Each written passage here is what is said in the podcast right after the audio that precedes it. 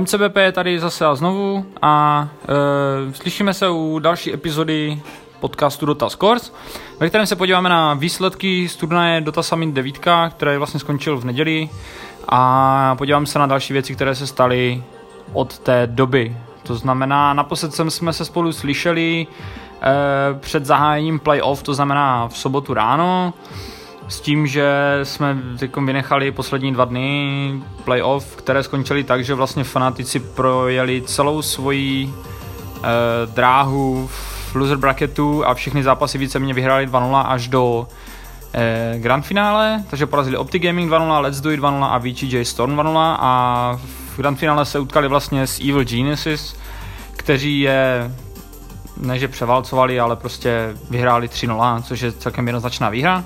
To znamená, že a zase byl piknutý Patch několikrát během tohohle playoff, takže Patch je teďkom velmi, velmi silným hrdinou a už je nerfnutý zase zpátky.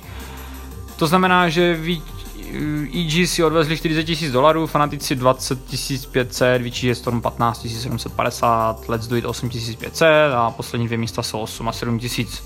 Takže tolik ohledně Dota Summitu. Na YouTube můžete najít určitě nějaký recap, který vlastně vás provede, jak to tam vypadalo a všechno. A určitě doporučuji se podívat. Další věc, která se stala víceméně včera, vyšla Immortal Treasure 3, to znamená dlouho očekávaná truhla, vlastně víceméně poslední, pokud se nepletu, před Internationalem, ve které máme sety na Shadow Shamana, máme tu sety na Kvopku, máme tady normálně a potom máme Rerko, máme tady Bedridera, Zeuse, Nagu, máme tady 50 levelů do Battle Pointu a Ultra Red je Witch Doctor a Cosmic Leader nějaký Aegis. To znamená, že já ještě zapomněl na Dark Willow. To znamená, to jsou víceméně sety, které můžete dostat. Já jsem teda bohužel dostal Shadow Shamana z té jedné truhly, kterou mám, ale nevadí. Tak se říká shit happens. Další věc, co se stalo dneska, víceméně je to horká novinka.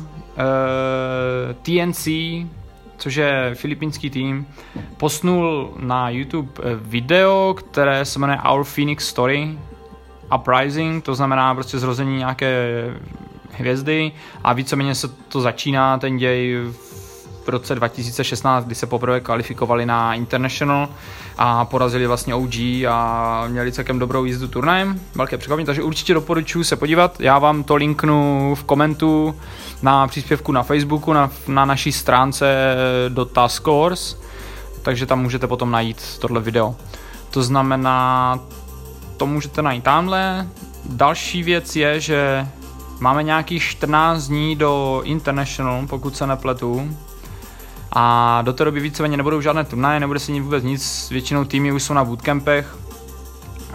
To znamená, že teďkom nebude moc o čem hovořit, ale budu se snažit nějakým způsobem pro vás připravit, jak kdyby shrnutí všech týmů, a aby jsme to nějak si to prostě seskupili předtím, než se začne hrát od těch 24 už milionů.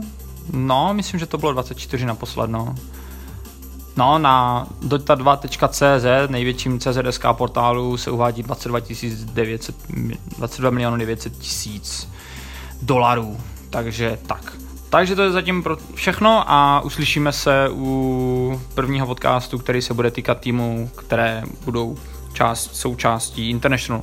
To je pro zatím vše a přeju vám hodně štěstí při otvírání truhel a při hraní her. Čau!